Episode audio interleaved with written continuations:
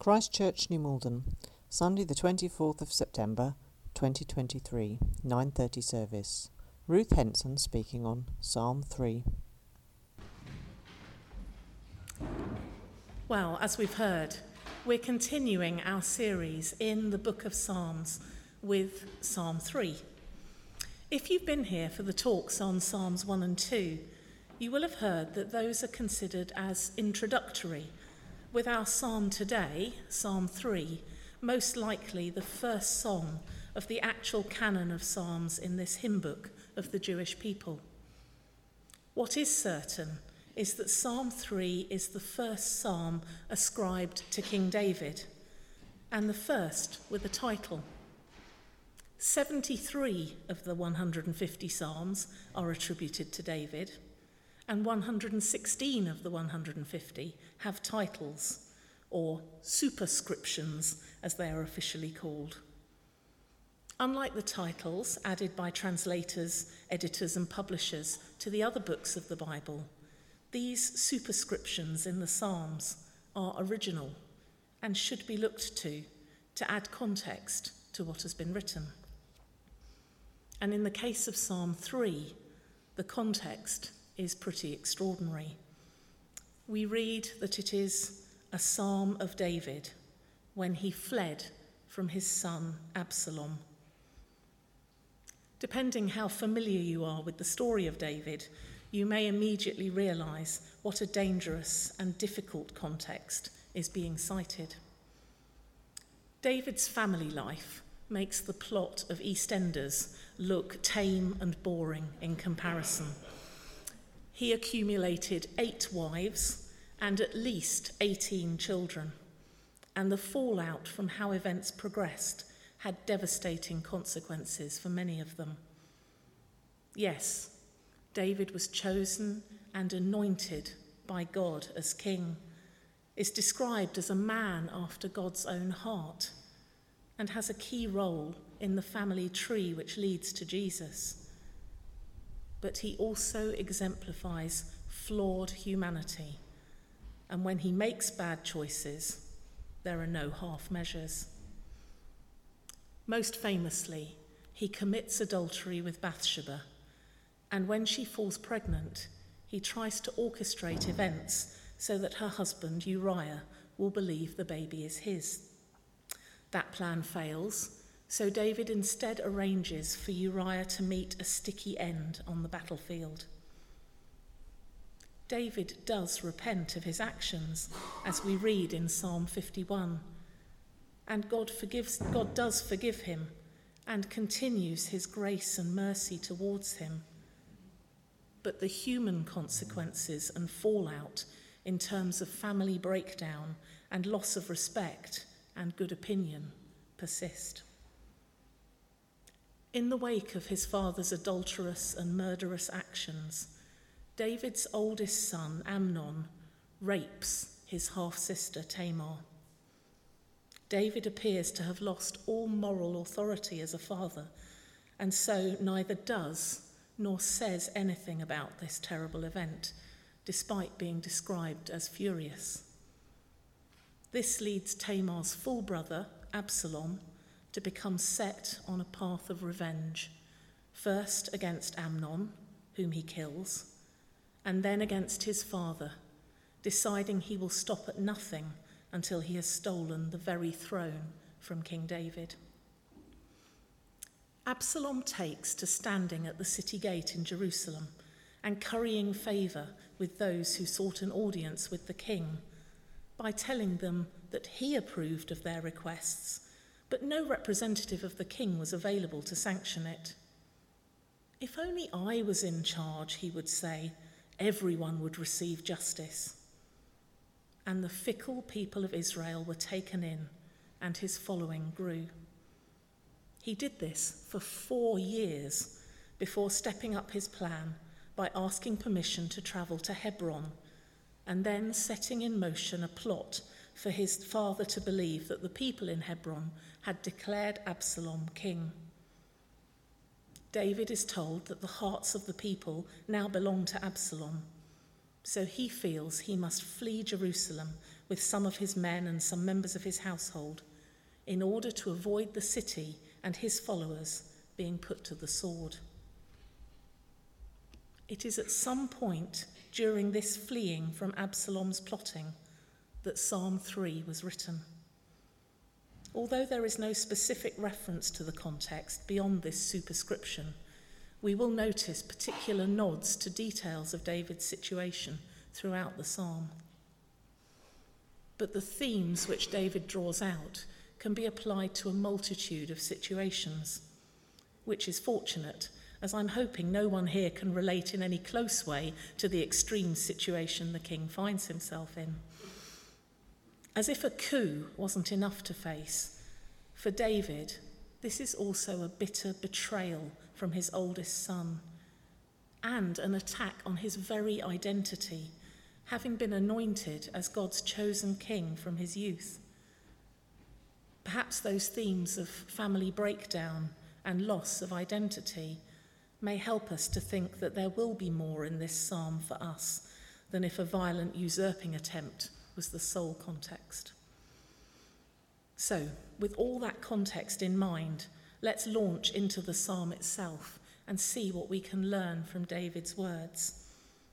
There might be a silent P in psalm, but we've got all the P's to help us remember the lessons of this psalm peril and persecution in verses 1 and 2, prayer, perspective, and provision in verses 3 and 4 peace and protection in verses 5 and 6, and petition, promise, and prophecy in verses 7 and 8.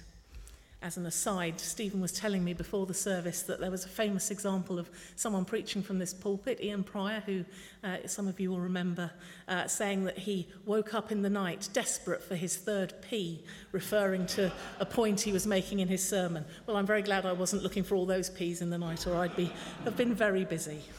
But firstly, peril and persecution. In these opening verses, David leaves us in no doubt about how overwhelming and multitudinous his troubles are. He repeats the word many three times, saying, Lord, how many are my foes?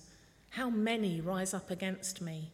Many are saying of me, God will not deliver him. This may sound like hyperbole, but we read in 2 Samuel 17 that Absalom had the potential to muster an army as numerous as the sand on the seashore. So many actually seems like quite a tame choice of word, even used three times. The reference to many saying, God will not deliver him, leads us back to 2 Samuel to dig into the context once more. As David flees, he encounters a man called Shimei, a relative of his predecessor as king, Saul. Shimei attacks David physically, pelting him with stones, but it is his words which are most damaging.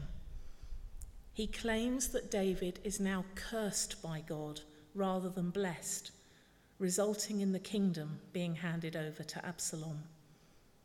David's men want to silence Shimei permanently, but David has other ideas. He says, My son, my own flesh and blood, is trying to kill me. How much more then, this Benjaminite? Leave him alone.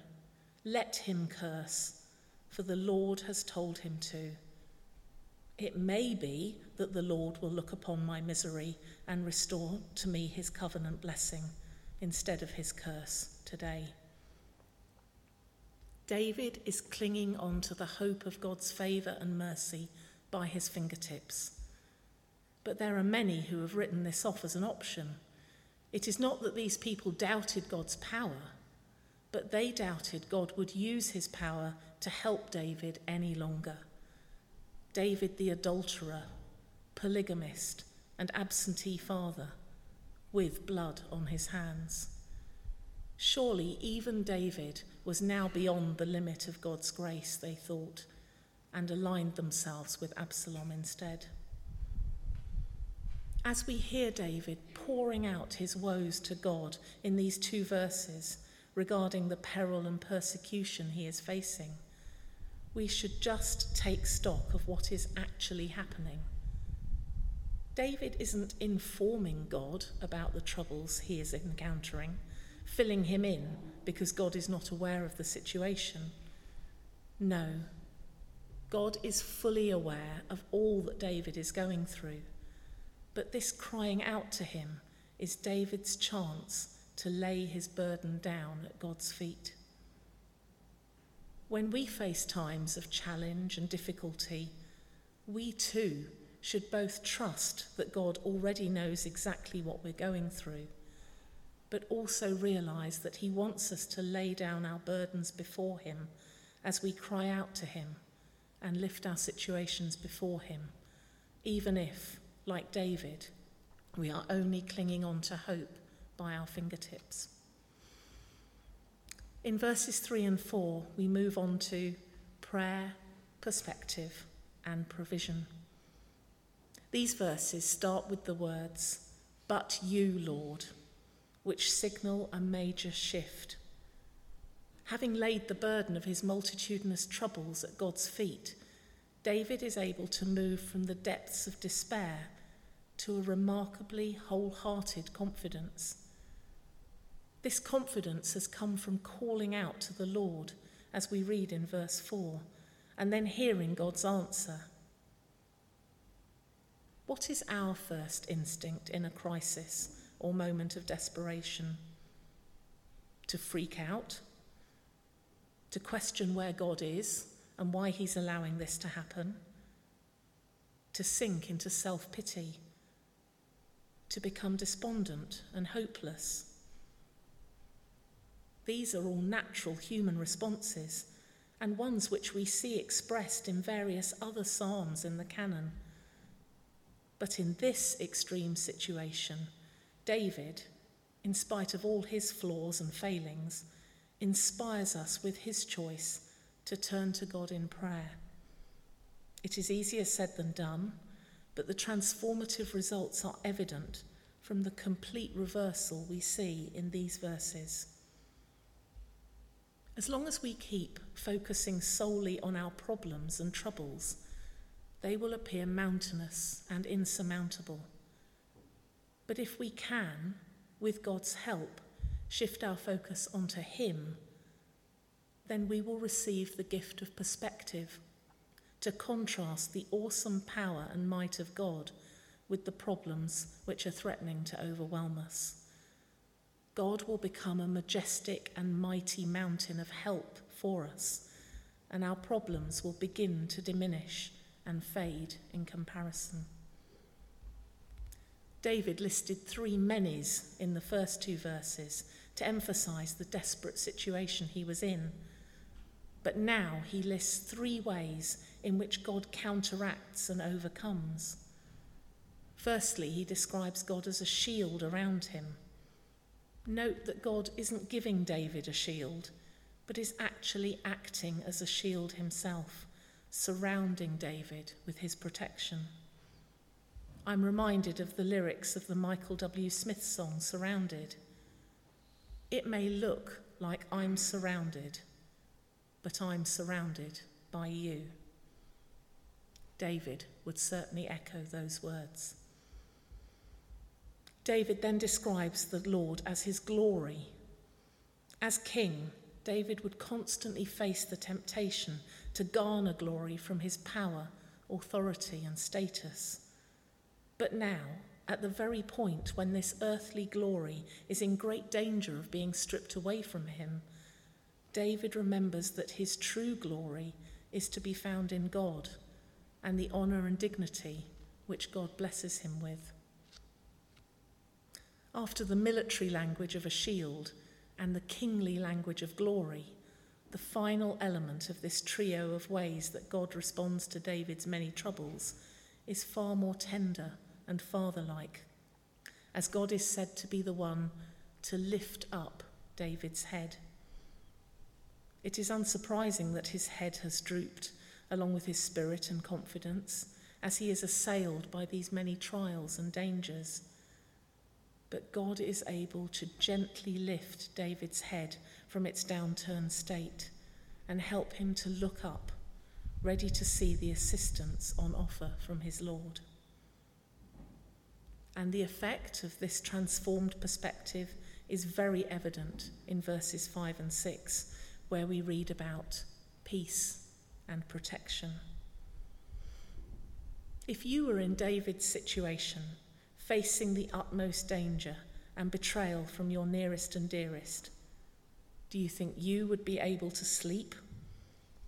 And yet, this is what David is able to do, thanks to the peace beyond understanding which is on offer from God. Our second reading from Philippians 4 famously speaks of this.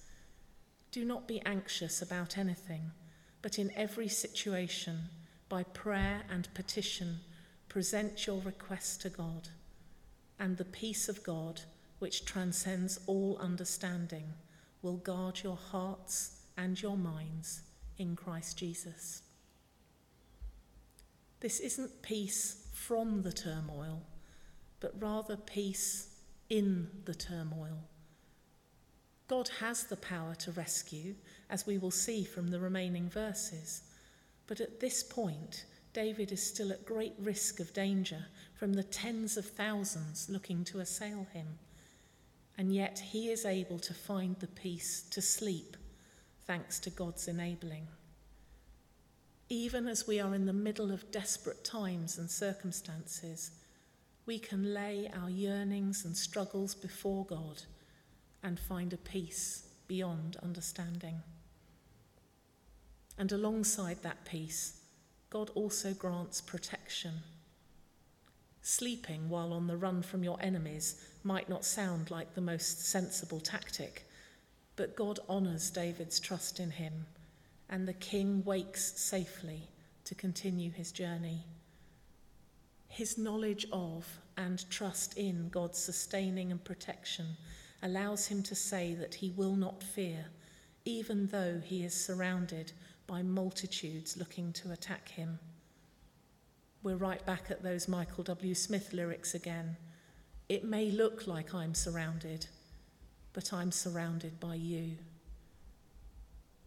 Do we have the God given peace and confidence in the Lord's protection to be able to sing those words?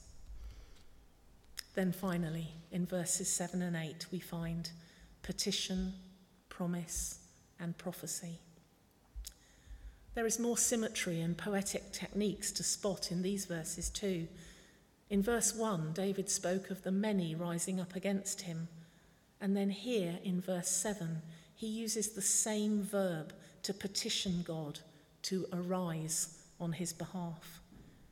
In verse 2, he quoted Shimei's words claiming God would no longer deliver David. But here in verse 7, he uses the same verb to confidently cry out to God for deliverance. In the Hebrew, the tone of these verbs, arise and deliver, carry a weight of confidence and expectation, so that David is laying claim to God's promises of rescue and salvation when we can see no earthly solution to a situation we are facing or a problem which has the potential to overwhelm us, we should be ready to cry out to God for his help and justice. And we can also draw both comfort and confidence from God's promises and his longing to save and bless. The first half of verse 8, translated in the NIV as from the Lord comes deliverance, is often rendered as salvation belongs to the Lord. Alongside all the practical help, hope, and encouragement we can draw from David's words in Psalm 3 as we face challenges and struggles, we should also notice the way this psalm foreshadows Jesus, to whom ultimate salvation belongs. We may struggle to sing this hymn but Jesus certainly sang it out. From verses 1 and 2, we know that on the cross, Jesus was surrounded by enemies and heard people tell him that God would not deliver him, yet he still willingly gave himself for us. From verses 3 and 4, we know that Jesus looked to God to protect him from the per- permanence of the grave, to restore him to glory and to lift his head from death to life. From verses 5 and 6, we know that Jesus slept in death, but then woke again in glorious resurrection. And from verses 7 and 8, we know that because Jesus has defeated the ultimate enemies of sin and death, and because he rose victorious, we can claim the promise that salvation belongs to the Lord, and through him comes blessing to all his people. Somehow, beyond our comprehension, David turned this horrible experience of family betrayal and facing death into a song of praise. This teaches us and gives us hope that God can use our worst trials to deepen our trust in Him and to produce praise that will encourage His people. When it seems as though life is falling apart, we can experience God's peace by claiming His promises through prayer which believes, trusts, and hopes. When those prayers are answered, God receives the glory. We receive joy, and God's people receive blessing. And alongside all of this, we are reminded of and spurred on by the ultimate deliverance and salvation to be found in King Jesus, great David's greater son.